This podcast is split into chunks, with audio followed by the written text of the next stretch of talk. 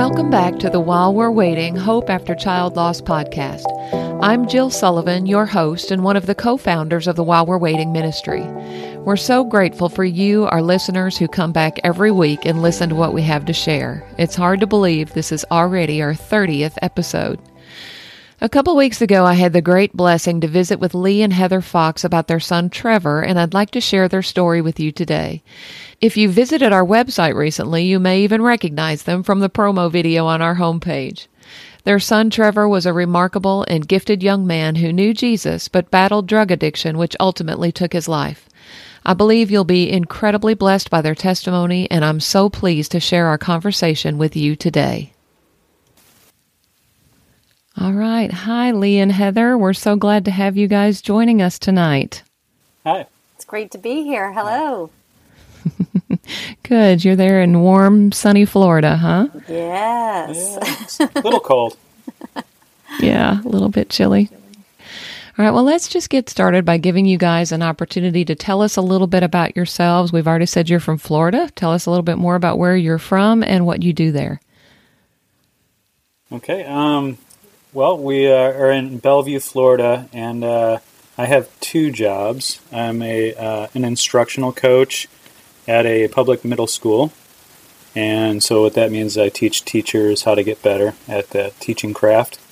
And then my uh, day job or my my night job is uh, being a pastor of a church of a Calvary Chapel here in Belleview. All right. What about you, Heather? Oh, I manage a consignment furniture store in a nearby town, and uh, we work a lot with the retired population, so it is booming down here in Florida, so um, keeps me pretty busy. I've been there for almost 10 years, and, and of course, we're, we're also parents to our lovely children. So that keeps us pretty busy. Very good. Yeah. Well, I'd love to hear a little bit more about your kids in a minute. So, how did the two of y'all meet? Tell me a little bit about maybe uh, how how it all began for you guys.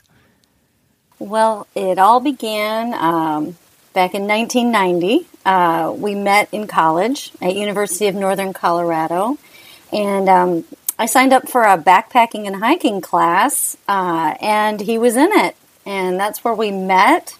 And it will be uh, 28 years here this coming February. So that's how we met. All right, very good. Yeah. yeah. Go ahead. Uh, Heather Heather is from Chicago, and I'm from upstate New York. So, and then we met out in Colorado. And now you live God, in Florida. God worked it out. And now, yeah, we're, in Florida, now we're in Florida. So we're. yeah. You need a map with like pens and stuff. Yeah, exactly. just to keep track yeah. of you guys. How long have you been in Florida? Long time yeah. since the late 90s i think we moved to florida. All right. So you're you're settled in now sounds like. Mm-hmm. yes. Yes good. it's home. Good. You mentioned that you have kids. Tell us a little bit about your kids. Well uh, our oldest son trevor who passed away two years ago uh, we, he uh, was 25 when he passed away. And then uh, our oldest daughter is Hannah, who is now 25, and uh, our youngest daughter is Phoebe, and she is 19. And uh, so we took a little break, and then God blessed us with another child. So, yeah. So they're just uh, wonderful kids. Uh, our oldest daughter is at FSU, and she's studying social work, uh, and she's finishing up her master's degree. She'll be done in uh, a few months and our youngest is at USF, and uh, she's studying history. All right, very good.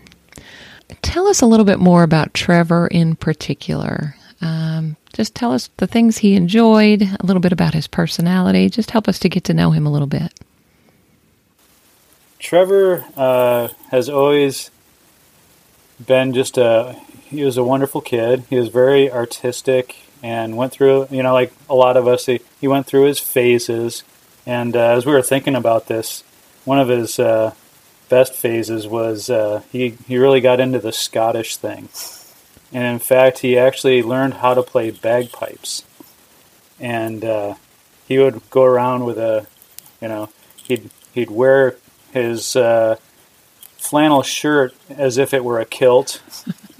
And then he would have a, a cape on that he would usually that would be like a blanket or something, Sure. and carry around his stick, and you know he just was so into that for a while. It was just so cute, but he's just a very uh, people person, um, very intelligent, gifted with language. Music. Uh, he loved music, yeah. And uh, one of the stories that I was thinking of is uh, um, you had to keep an eye on him. Uh, we were at the beach one night. Uh, we would just go over to the beach and you know grab a, a dinner, and you could just go over there. And uh, we're looking around, and like kind of like Jesus in the temple. It was like, Where, "Where's Trevor? Where'd he go?" And we we found him. He was over talking to a guy that was. Uh, you know, using one of those devices to to try to find hidden treasure under the sand, you know. And he was just talking to the guy Way down the beach. way down the beach.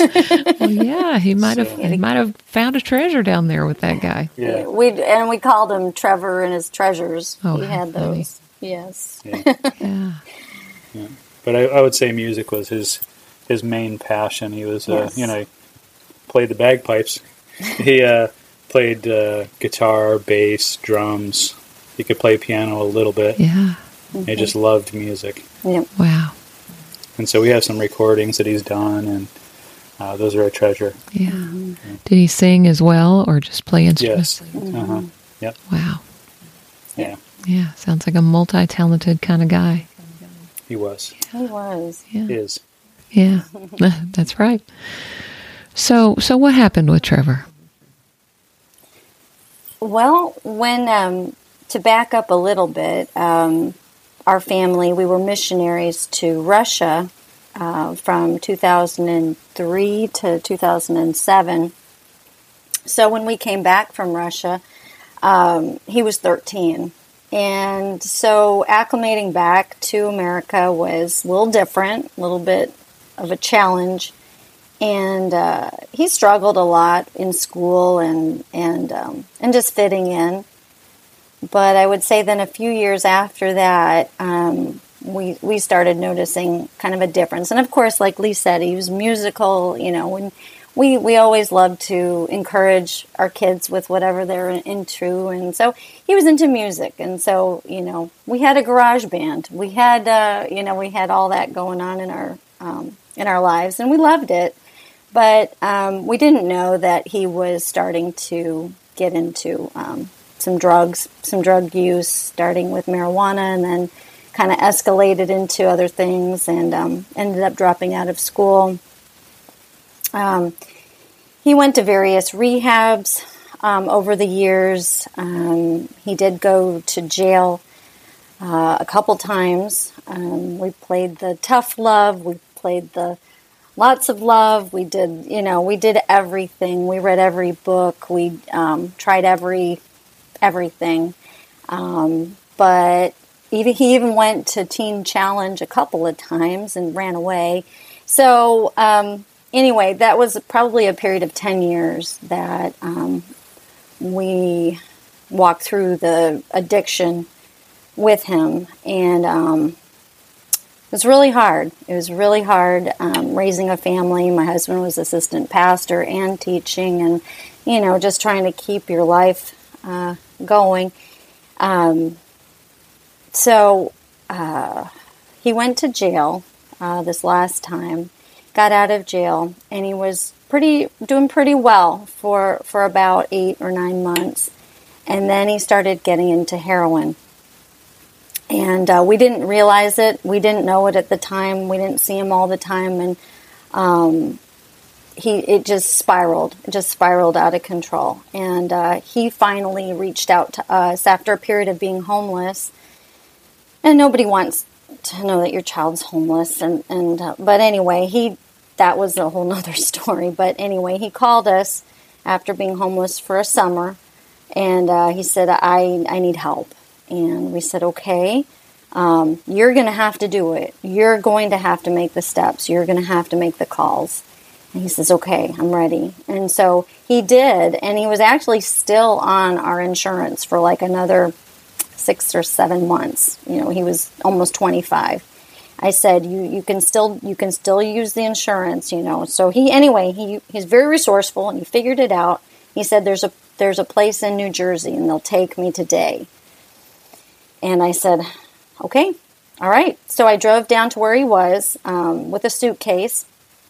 We packed up all his stuff, and he literally flew out that afternoon to New Jersey to a, a rehab center there. Um, we thought it was a good idea because it was out of here. It was away from Florida. It was away from you know people, places, and things. Knew nobody in New Jersey. Um, was a you know accredited program, really you know high top you know top facility, and and he did get better. He did he did work the plan. He actually stayed longer because they knew he wasn't ready. So after I think it was 40 days, which is never enough. It's never enough time ever. I mean, it's a lifetime. It's a lifetime of commitment to sobriety. Um, he got out, and we actually have a friend up there. Took him in, gave him a job, and he had a place to stay. But within two weeks, um, we got the call that no parent ever wants to get, and uh, actually had the knock at the door, and it was the police, and they had said that they had found him uh, unresponsive in his bed, and he had overdosed on heroin. Um, at that point, the police were also coming to my husband's uh, school to tell him the same thing, and um, that's that is the story up to the point where we found out about um, him overdosing, and um, that's when our life uh, changed dramatically. Yeah. So they came to your school, Lee? Yeah. Yeah, they uh they came to my door. I thought I was getting arrested. Oh, no. Well, yeah, you would wonder was- why. yeah, I was teaching my class, um, and the principal was there, and the SRO, and then somebody else. And they didn't have any flowers, so I knew I wasn't teacher of the year.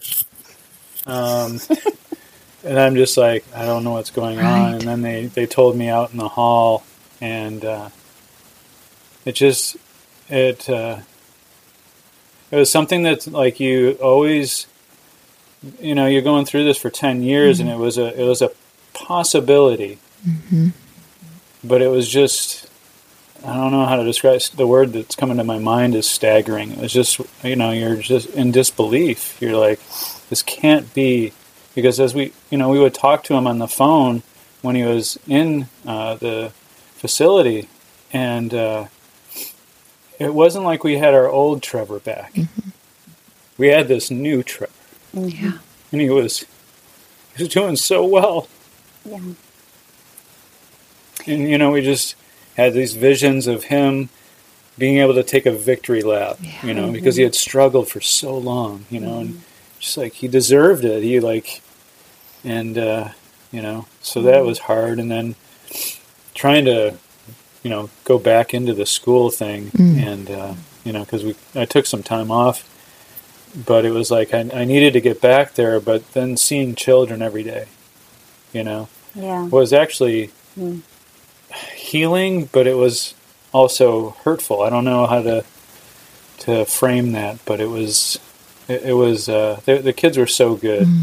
You know, there were so many times where I'd be in the middle of teaching and I just have to go back into my office and, and weep. Yeah. And a couple of them would come back. Are you okay? Are you okay? Oh, So yeah, so Yeah. they were a blessing. It's just uh, it's just hard because you're seeing these kids, and it's just always the reminder that Yeah. I'm missing one of my children, and and these guys are, uh, you know, Mm. yeah. Yeah. they're When good. our daughter went to heaven, you know, she was 17 and still in high school, and my husband was her high school principal. So he had to go back into her school and see her empty Oh, wow. locker and her, you know, the empty chairs in, in her classroom. And so I'm sure that he could really relate to what you're talking about there, Lee.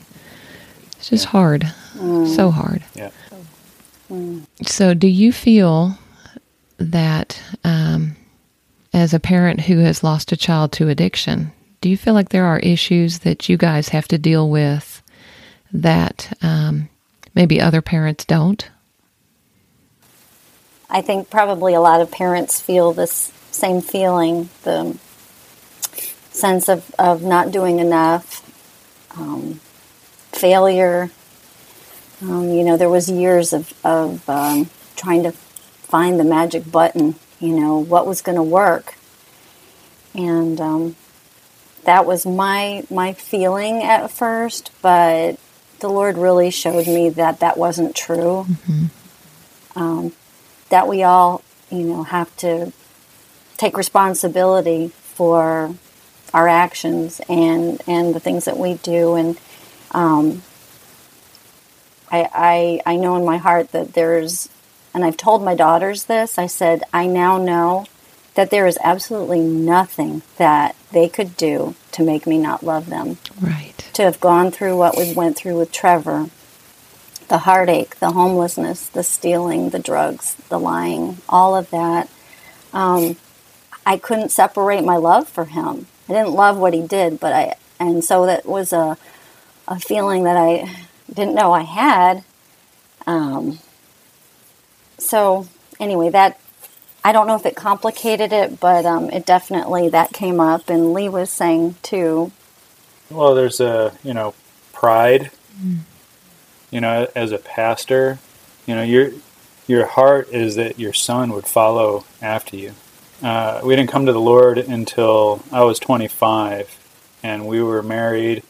We were we've always been, for the most part, always been equally yoked. We were equally yoked as unbelievers, and then I got saved, and then three months later, after seeing the transformation in me, Heather got saved, and so uh, we just we've we've been like Jesus followers. We're like it's like very real for us. We're not looking to just go to go to church and uh, you know get a ribbon for attending the most. It's like it's real for us because we've been you know we've really been changed, mm-hmm. and, and, our kids saw that. And Trevor kind of experienced that. He was uh, probably what four or mm-hmm. about four when we got saved, and you know you just want him to follow after you. Yeah, and, and you know he had a relationship with the Lord. Mm-hmm. He definitely did. Mm-hmm. Um, but there can be a pride, you know, thing where you're not. What did your, you know, what's your child up to?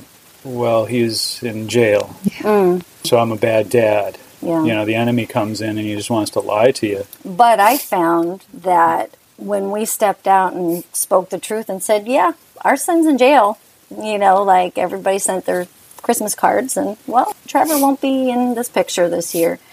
You mm. know, it made um, our story real, and I think people were able to open up to us because they knew that we had we were going through stuff that was very real.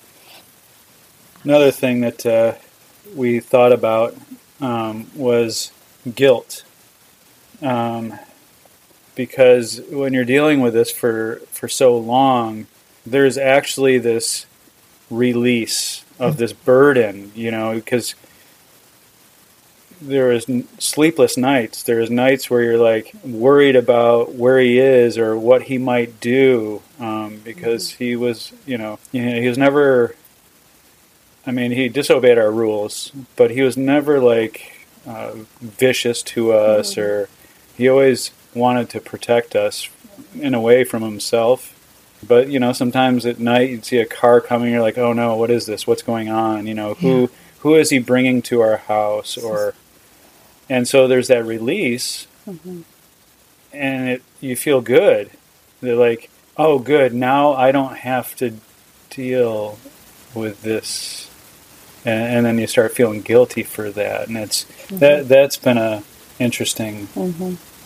uh, thing to to process yeah yeah but i think that's a normal human reaction too at the same mm-hmm. time yeah you know the lord's brought it full circle because he's really showed us how good he is. Because if Trevor, because he made one last mistake, you know, he, he was clean, signed papers that said, if you use again, you probably will die. Wow. And he used one more time. Mm-hmm. He made one mistake, and, uh, you know. Yeah. So tell me a little bit about, you know, you mentioned you have two daughters and this was their older brother. How did they deal with with all of this? Um, Hannah is our she's the middle child now she's the oldest. Yes. but she's always been like the oldest child. She's the, very responsible, and she always took care of her brother. And uh, they had a very close relationship, very close. Um, it propelled her to want to go back to school and pursue her uh, master's of social work, sure. which she's almost done with. So um, she really felt that very strongly that there needed to be a voice. And I don't know if she's going to work with addiction, but she, um, who knows where she's going to end up. But that's that has turned, and she's also done two different campaigns. Every year she puts together a campaign and uh, the first one was called For the One, and it's um, to raise awareness about um, overdose and to be the one, be the one person that will reach into somebody's life and maybe make a difference. To not be afraid to, you know, you're that one person that you know. Trevor would often have just one person in his life, just basically holding him by a thread, you know. Um, so she really put that into activism and you know something positive. She helped to raise some money for some scholarships for other kids, and so we're proud of her for that. Um, she's processing it as she goes. You know, she has her good days or bad days, and she's she's aware of it. I'm, you know, I, I look to her for a lot of strength, and um, and Phoebe. Phoebe was um, a junior in high school, and when the police came to Lee's classroom, they also came to Phoebe's classroom. She was at the same school. And she didn't react very well to that. It was very embarrassing mm-hmm. for her. Yeah. Um, she didn't like the fact that people were trying to console her or in the hallway say, I'm so sorry about your brother. She would say, They can't say that. They don't know me. Yeah how can they say that? You know, and she she just would get very upset. um, it took her. She wanted to go right back to school. She wanted to finish. You know, I have stuff to do. Sure. And she pushed it and pushed it and pushed it. I think she pushed it away for about a year, and she had a few breakthroughs. And she's still she's still processing it. Um, super smart kid and um, compassionate. Um, she had a lot of anger towards Trevor because Hannah was out of the house when a lot of this stuff was really happening bad with him. So she saw a lot more than Hannah saw. She had to deal with us yeah. and him uh-huh. in the house and um, not feeling safe. And so she had a lot of anger towards him, which she eventually told us more about. And so she's processing it. And she doesn't want to be angry at someone who's died, you know. Sure. So um, she's gone to some counseling, and uh, I think she's doing a lot better. But um, yeah, good. It's hard for the siblings. They, uh, you know, people would come up to us and say, "Oh, I'm so sorry, your son," and you know, and, and really minister to us, and nobody's, or they're saying, "Oh, how are your parents?" Yes. And they say, "What about me?" Mm-hmm. You know, I lost my brother. Mm-hmm. Yeah. Our younger daughter went through the same kinds of things, and she's going to be a guest on the podcast soon. So we'll be talking oh, specifically about sibling issues with her, and I think we're yeah, both looking good. forward to that visit. But another question I was going to ask you is when Hannah turned 25, was that hard for you? I didn't really think about it until really? now. oh, well, sorry. it's, it's an odd okay. thing when your middle child or your youngest child becomes that yeah, age. I think she. Child. I think it hit her. Yes. I think it hit her. Mm-hmm. I just can't believe my kids are this old. yeah, yeah.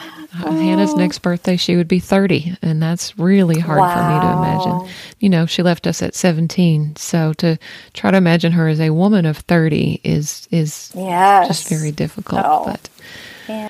um, all right. Is uh, are there any particular scriptures that have been just especially helpful to you um, after Trevor's passing? One of my students, who is also a part of our church now, um, she sent me the scripture uh, Psalm thirty four eighteen, and uh, God is near to the brokenhearted, and we had that up on. We have a little board where you can put the little letters, a pegboard kind of thing, and that was up on there for about A year. a year, Yeah. yeah. and uh, and it just ministered to to Sure. us so much. hmm and uh, because sometimes there were times where you know I I didn't feel like the Lord was near, and it was hard to pray, and it was hard to read the Word, but just that truth that He is near, hmm whether I feel Him or not, and you know, you learn that the the Lord, when He said, "I will never leave you or forsake you." You know, Jesus felt that. He was forsaken. He he said, "My God, my God, where where are you?" Yeah. So that for that brief moment in time, Jesus suffered in a way that we as Christians will never feel that because he's he'll never leave us or forsake us. And um, sometimes you just had to believe that by faith. hmm That's true. Yeah. What about you, Heather? Is there a, a scripture that's meant a lot to you? Um, that that one really, really s- stuck, like Lee was saying, because you have this foggy thinking. You you, you can't operate Yeah. like you're used to, and just to know that he he was near. That was just a promise that that we just clung to, and um, um, Trevor wrote a song. Uh, we had never heard the song before, and um, we found it on a piece of paper that was written in a bunch of his papers. That when we were sorting through all his paperwork, and it was almost like this piece of paper floated to the top, and Lee grabbed it and said, "What is this?" And have you heard this? And I said, "No." And he says, "Well, it's called." Did he did he title it or did we title it? Your- Right, I don't know. he titled it "Your Promises Stay the Same," and so we've really clung to that. And the the song, um, it had, Lee went into his office and within an hour had had the bridge and the, the the chorus and everything. It was all done.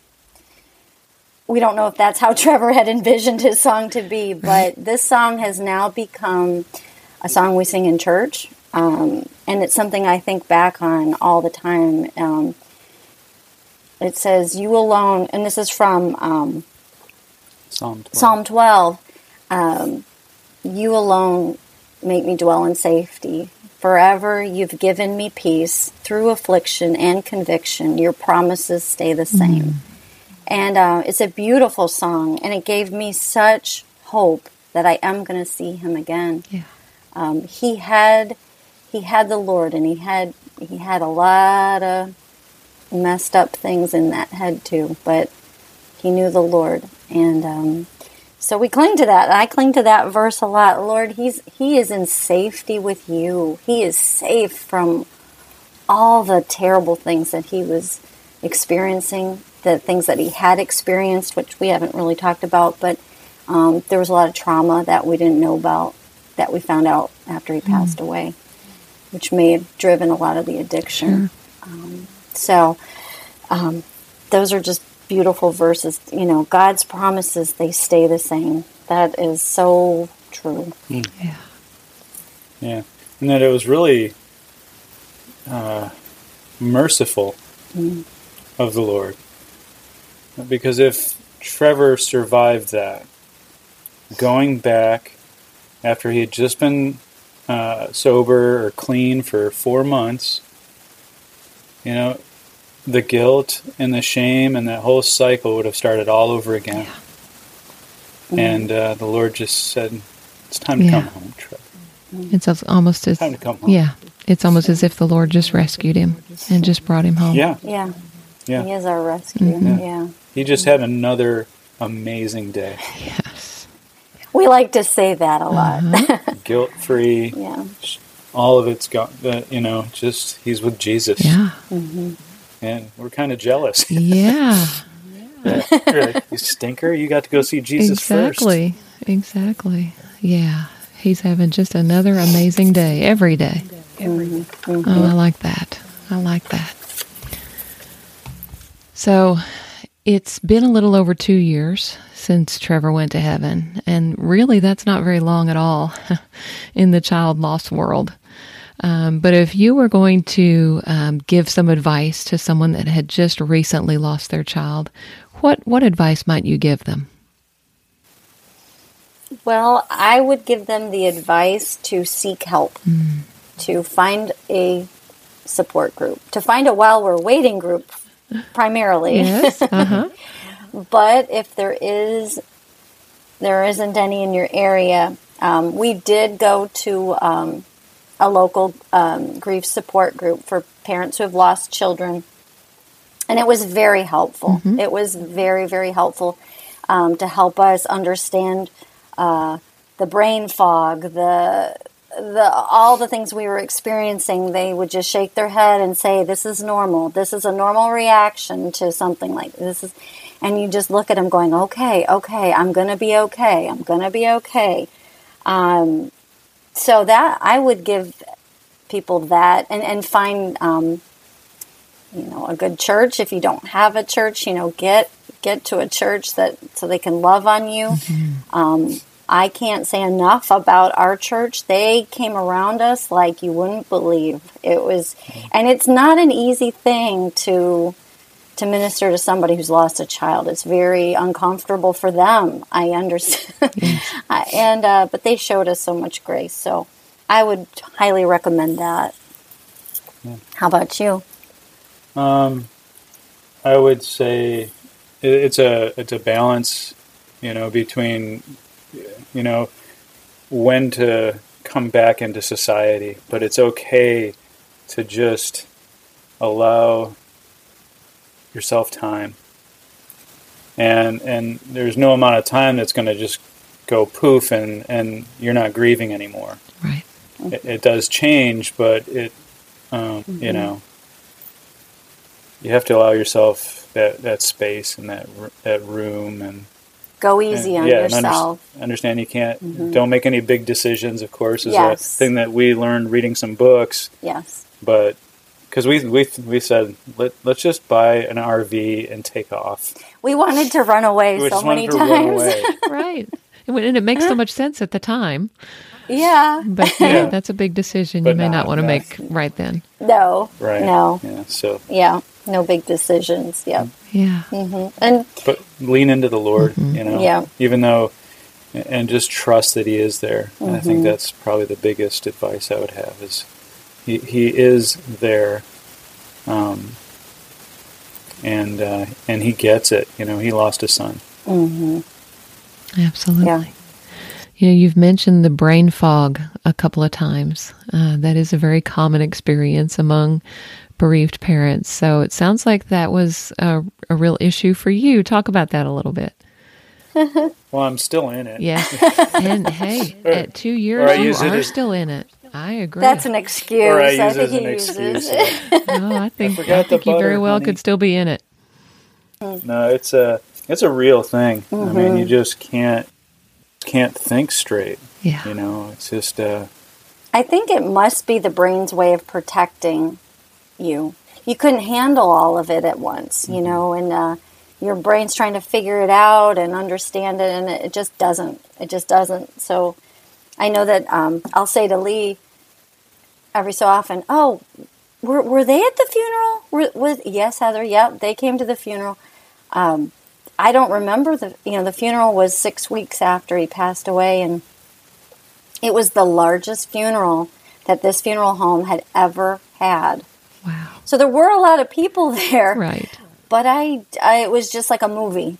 It just mm-hmm. felt like it was a movie that just, mm-hmm. and uh, so, um, yeah, that's forgetting things. Um, I went back to work, I think, you know, maybe a month later, maybe a little less than that.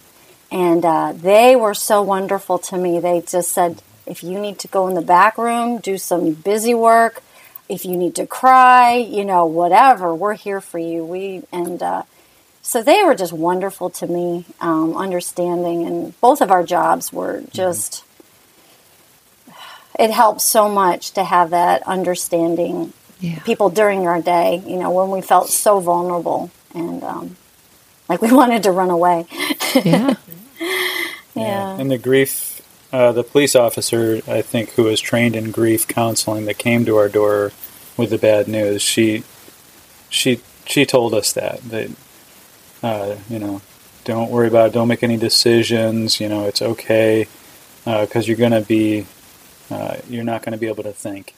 Well, she had to write down all the steps, like, okay, this is what you need to do Yeah. now, and you know, this we and she wrote it all down, and um, you know, down to how how we're supposed to get his remains from New Jersey, and the strange thing was is. Um, you know, he died on a Tuesday, and Tuesdays were always my day with Trevor. I always said Tuesdays with Trevor. That's always been my day off for like 10 years. And th- this Tuesday was the Tuesday that they came to my door.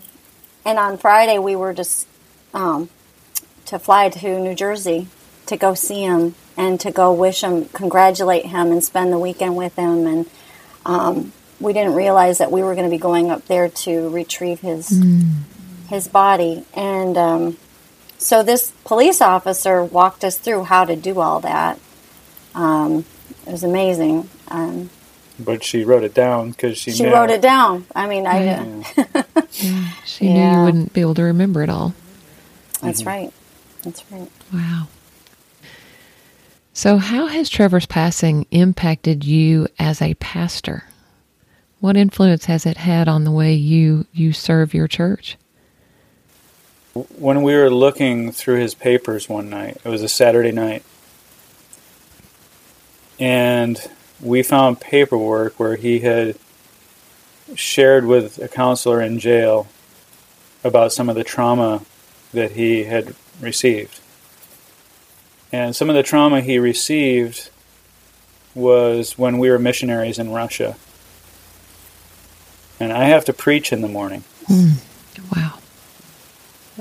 And I'm struggling. Yeah. you know, because I mean, it's just I'm just being honest, you know. Um, I, I never came to that place where I'm going to lose my faith, but at the same time, I'm like, Lord, we sold everything to follow you, to serve you, and w- why? Why did you allow this? And uh, it was that night that he kept whispering in my ear, read Psalm 12, because we didn't know where the song came from at this time. And I'm like, I'm not reading Psalm 12. And a matter of fact, I'm not preaching tomorrow. I'm done. Yeah. Like, I'm just having a, and and when you have it out with the Lord, it's it's awesome because He wins. You know, you read Psalm 12. I'm not reading Psalm 12. Uh-huh. I, I don't. I know you're omnipotent and omniscient. You you see everything. You know everything. You see that I'm upset here. Read Psalm 12. And I read Psalm 12, and the peace of God just came over me, and I'm like, all right, let's move forward. And so I would say probably the, the greatest benefit is that when I see someone who is struggling, I would have said that I love them, but I don't know how patient I would have been with them. hmm But I get it. And so he has taught me to be far more compassionate. And, and one of the hardest things that I struggle with is when I hear people talking about people that are in addiction in negative ways. Oh, he's just a crack addict, or, or whatever. And so I, I've just been, you know, it, it's been a year and a half or so of like just kind of going through it, and I'm just not only coming out of the brain fog, but just coming out of like a spiritual fog or Sure. something, where like um, he's just bringing me into a new place. I, I trust him so much more because I have to. I have to. I have to trust him with this, and trust him that there are answers to the whys, but if he doesn't give them to me now, it's it's okay. Mm-hmm. And so he's just. I know he's made me a better pastor mm. through this. Mm-hmm. And, uh, you know, I think about my son a lot when I'm pastoring. Mm-hmm. You know? You know, the person, I, the kid that's struggling or is on the street, that's, that's somebody's child. Yes. I That's somebody's dad. That's somebody's mom. Yes. And not to mention, that's a child of God. That's right. That's that's one of God's creations. And so, I would say compassion has gone way up. Wow. Yeah. Thank you for that. I think that's something that we all need to be reminded of. Uh, you know, I, I, I really did not know much at all about addiction, and I still don't. But becoming friends with Larry and Janice Brown, and uh, who are our partners in this ministry, and knowing the years that Adam was so, so deeply addicted to drugs, and just hearing the struggles that they went through with him, that really opened my eyes to what you're just talking about. That that every one of those people out on the street is somebody Somebody's, Somebody's child. Yeah. And uh, I really had not ever thought about it that way before. And like you said, even more than just someone's child, he's a child of God or she's a child of God, and then they have value. Yes. And um, yeah, And God can turn it around. absolutely, yeah. absolutely. So thank you for for reminding us of that. Um, one of the things that we talk about a lot at our retreats is how men and women grieve differently. Um, so, how have the two of you grieved differently, or or maybe you've grieved alike? Talk about that a little bit. Well, I'm the crier. That's the way it is in our And I- family too. And I know it's not a contest, but you know, no. Um, You, you've always been the bigger crier. Yeah. Yeah, but we, Same you know, thing with we- us. We've we've uh, I- I would say that we grieve. It hasn't been a huge difference. It's not like one of us is like totally clammed up. Um, and uh, and sometimes the grieving is private. Uh, you know, honestly, the first year and a half, I would wake up, and I wake up pretty early in the morning, and uh, you know, for the first year, year and a half, I just would be a puddle. I just Mm. I'd start to try to read the word, and I just would weep. You know those, you know, that deep grieving, and Yeah, and you know. But I think our grieving was relatively s- similar, and then, you know, like like any time in marriage, there's times where she's not doing great, and I'm doing great, Mhm. and so I help her. And then there's times where I'm not doing so great, and she's doing great, and so uh, I'm thankful to have such a, a wonderful wife. Uh, I really do. We've, you know, our, our marriage has been tested. You know, we, our first years, we were not uh, saved, and I was, uh, I struggled with alcohol and stuff like that, and almost destroyed our marriage. And then Jesus came in and changed my life and restored our marriage, and uh, you know, so that testing uh, made us aware that you know whatever comes, we we can stay together. Yeah. We can be together in this. and and and and with a lot of things in marriage, you know, I, I I've told other people, you know, you're not each other's enemy. right. You're not enemies. You know, you're in this together. You're not against each other. And so, you know, I just always remember that that you know, we're together. And um, if he needs space to grieve, I give it to him. And I know that it doesn't mean he doesn't love me.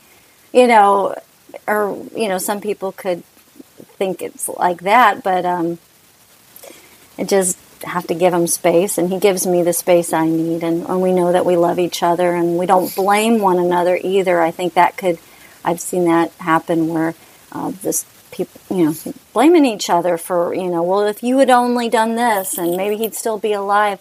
There was, there's none of that. There's none of that because we know that we both loved him so deeply, and we did the best we could do. So, yeah, it's you know when you get married, you don't realize you know. Well, how do you grieve? You know, you don't. It's not a- not you a don't ask discussion those that you have, questions, no. And well, I'm a crier, and oh well, I, you know, I'm a bottler, and you just you see it in the flesh, and you um, you learn about each other that way. Right. Yeah. Well, and you guys had to work as a team throughout all of the years that, that Trevor was battling his addictions. So Yes, yes, Yeah. yes. It wasn't one sided. It wasn't, you know, just me doing all the work or, mm-hmm. you know, we were always together on it. There was, you know, times where we struggled with, you know, the right answer for the mm-hmm. situation, but I think Lee always trusted that, you know, we we did the best we could. So yeah, there's no blame, and I'm so blessed. My husband is never one to blame or uh, find fault or any of that kind of stuff. He's just very gracious. So I'm I'm blessed. sounds like y'all are both pretty blessed to have each other. We are. Yeah. Amen. I, I am curious um, because I don't know that much of your story. Um, how did you come to know the Lord? Uh, Short version or long version? yeah, okay. Eh, somewhat short short, version. version, but Okay. I'm, I, I would I'll just do- really like to hear that story. Short. I was the manager of a pizza shop in New York, and God sent in a guy named Jim McCullough, and so maybe Jim McCullough will listen to this because I haven't talked to him in twenty some years. Wow. You know, I'd love to find him, Sure. and, and maybe it was an angel. I don't know, but uh, he would come in, and uh, we got talking about books because I was an English major in college, and and uh, at my dad's house there was a book, and I would try to read it, but most of the time I would be hungover when I'm trying to read this book uh, because I would go out at night after I worked, and you know what's you know, and that's kind of what's one of the things causing a problem in our marriage. Sure. And he meant he goes he started talking to me about C.S. Lewis. And I go, yeah, I, I know C.S. Lewis. He we I was in elementary school and we, we read those books. Mhm. And You mean and the I go, Narnia "Yeah, and that- books, I assume? the Narnia books, Yeah. right, right. And uh, and then I said, yeah, and there's this book at my dad's house, and I don't get it. And, it's by C.S. Lewis. and it's by C.S. Lewis, yeah. And I'm like, so he goes, his eyes lit up. He's like, keep trying, keep, keep trying to read it. And the book I was reading was Mere Christianity. Yeah. And so uh, between sh- their, sh- the, you know, Jim and Jill just had this wonderful love for one another. It was, you know, you could see Jesus in them, and Jesus in their love. It was, you know, he because has to do a Bible study at our house. yeah, we did a Bible study with them, and and uh, Which yeah. we didn't own Bibles. We didn't go to church. We were not Yeah. the people Yeah. you would say, "Hey, you want to do a Bible study?" We Right. would just. Yeah. And when he came home and said, "You know, this guy can, keeps coming into this the shop, and and he wants he wants to know if we want to do a Bible study with him and his wife," and I was like, "With you?" and I thought, well, at least that's one night that you won't be out. So okay. but we did. We saw such love between the two of them, and they just. Uh, I don't even know really how they discipled us, but they did because we were just crazy. Yeah. And um, It was always gentle. Like it was really, Yeah. You know, they just presented Sweet. Jesus. Mhm. Uh, they weren't heavy-handed, and we would meet together at IHOP, and we did a, a little, uh, you know, Bible Bible study kind of thing, and you know, between that and then, you know, but what happened? I was still drinking, you know, Yeah. and often I would even show up to these meetings, and he he had to have known, you know, Sure. Like, but sometimes I would show up to the meetings. I, I'd make it, but I would just be, you know, pretty rough from the night before, yeah. and uh, you know, so I kept doing that and doing that. And Heather's like, "Listen, we have two children. We you can't do this anymore." And I'd be like, "I'm sorry, honey," and and everything would be fine. I'd be able to appease her, and then uh, I had had it. she had it, and I, I I came home at four o'clock one one morning, and she's like, "That's it," and I and I knew that she was serious. Hmm And she said, "I'm leaving. I'm going back to Chicago, and I'm taking the kids." And I'm like, and I just went out on our porch, and I I just said, "Lord, if you're if you're real." I'm just going to give you my life. I can see that I'm driving my life off a cliff. He he showed me this picture of me dri- and he just said, "Take your hands off the wheel and let me drive." Hmm. You know, and uh, it's probably, I mean, he just saw the attitude of my heart. You know, because like the you know, the prayer is you know the sinner's prayer. Right. I, I, I wasn't saying the exact right words or whatever. But, Sure. I don't know if we knew and you those know it, words. that's okay. Yeah, Yeah, you yeah, probably didn't. I You didn't know know. what they were. I, I didn't, and I just, but it was like, I really meant it. And I, I Oh, didn't yeah. know very much about the Lord at the time, but I just knew enough that He said, I'll save you Yeah. if you just trust in me.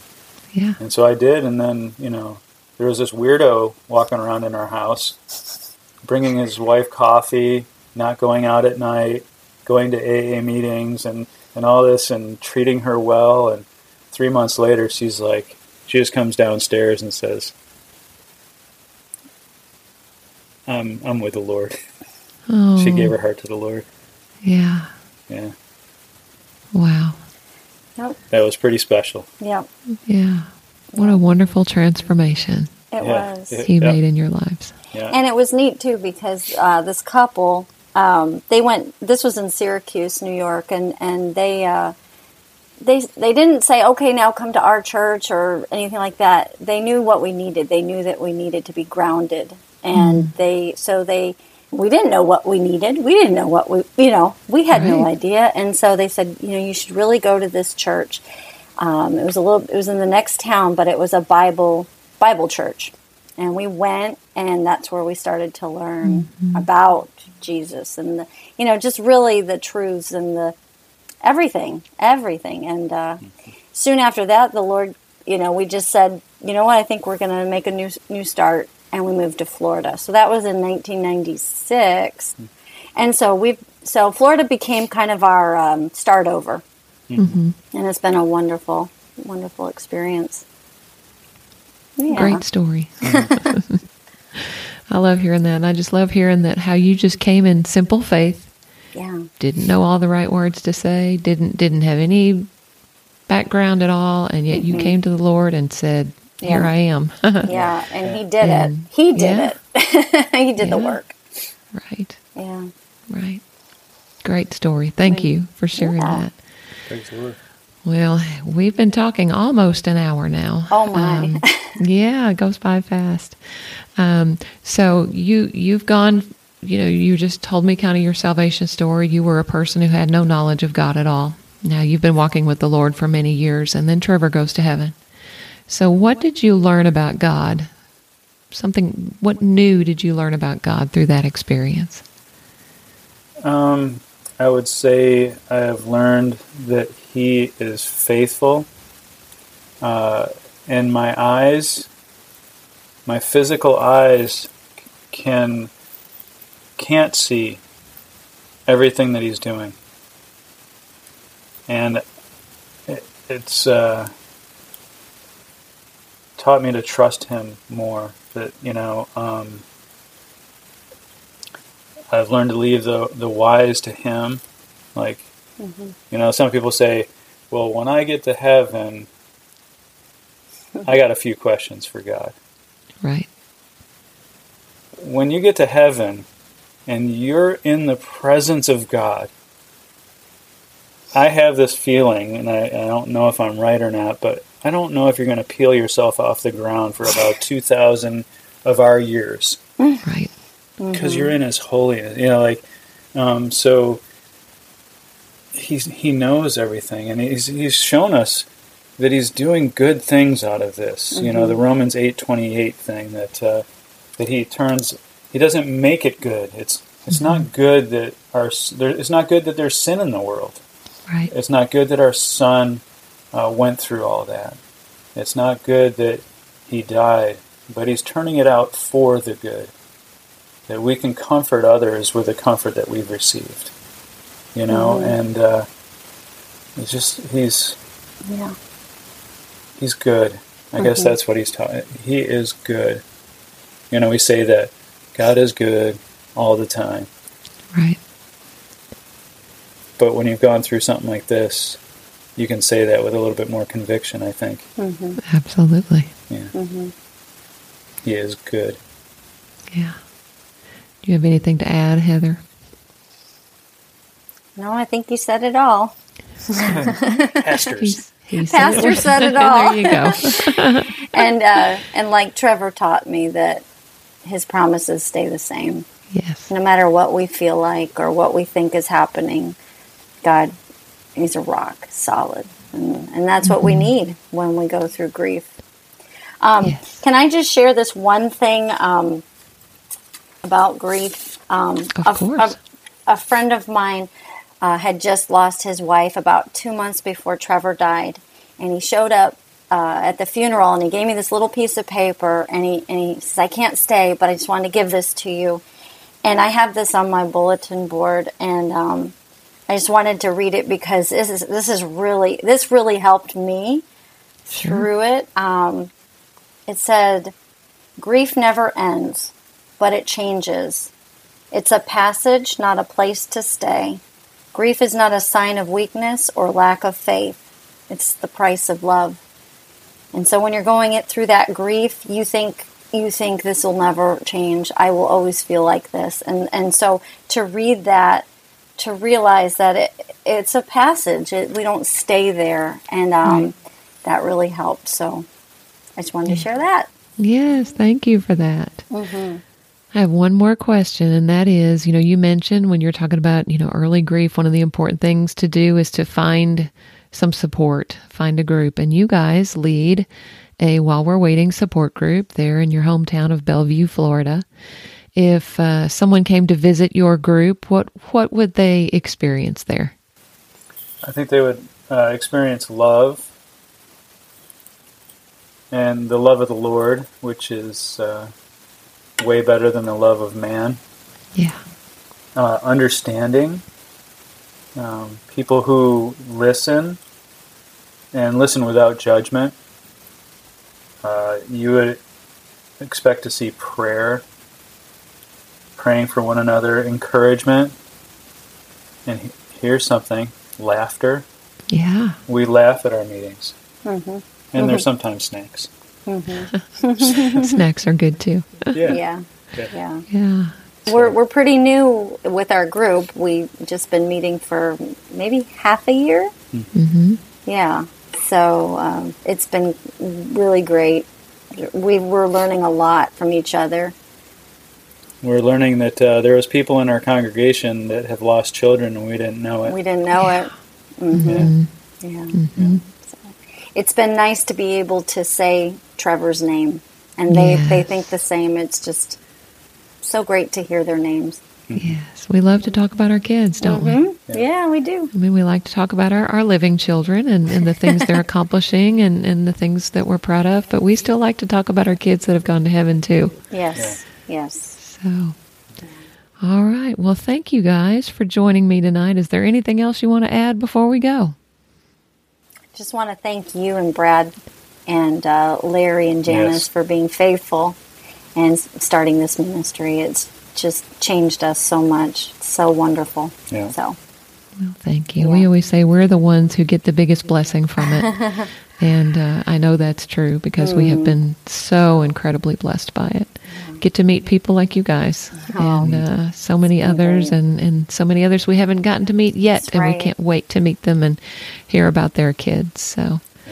Um, but we appreciate y'all um, taking some time out to, to visit with me today, and um, just look forward to the next time we get to get to see you guys, hopefully in person somewhere one of that's these right. days. Come on Yeah. down to sunny Florida. Yeah. Hey, it sounds good. Sounds good. Yeah. Well, thank y'all. Thank, Thank you, you. Jill. Bye bye. Bye bye. Thank you so much for joining us on today's podcast. We hope it brought you some comfort and encouragement today and maybe made you feel a little less alone on the journey. Please subscribe so you'll never miss an episode and, and maybe leave us a rating in iTunes to help others find the podcast. Again, we're glad you spent a few minutes with us today. It's a blessing to walk beside you as we seek to live well while we're waiting.